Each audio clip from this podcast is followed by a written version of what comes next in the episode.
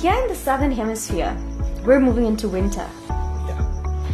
Which is not that great because the virus doesn't survive under very hot conditions. We're now going into the opposite, which means that the virus will probably thrive. Would that be fair to say?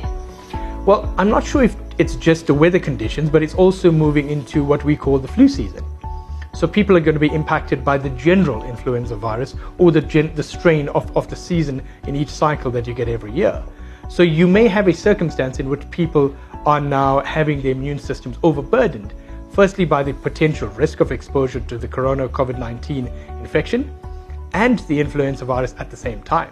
That doesn't change the dynamic in a South African context or other contexts in which patients may have underlying chronic illnesses and, and immune conditions, for example, H I V and AIDS, uh, diabetes, pre-existing heart conditions, and other conditions that may be poorly controlled, advanced age, young age, which, which there's little data on at the moment. So there are many dynamics which put you at risk.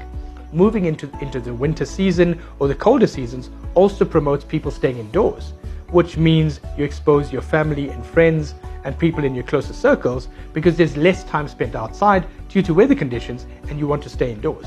It may be great for self-isolation, but if you are staying in closed environments that involve more people than your immediate family, you potentially could be spreading the risk and or exposing yourself to the infection and or reinfections. Because there is data now out of China, as of confirmed as of yesterday on the latest clinical studies, that patients who have been treated and cured effectively of symptoms have been reinfected with cor the coronavirus and are being treated yet again. So it's not a circumstance of you were treated, you're cured, you'll never get it again. You could be exposed multiple times.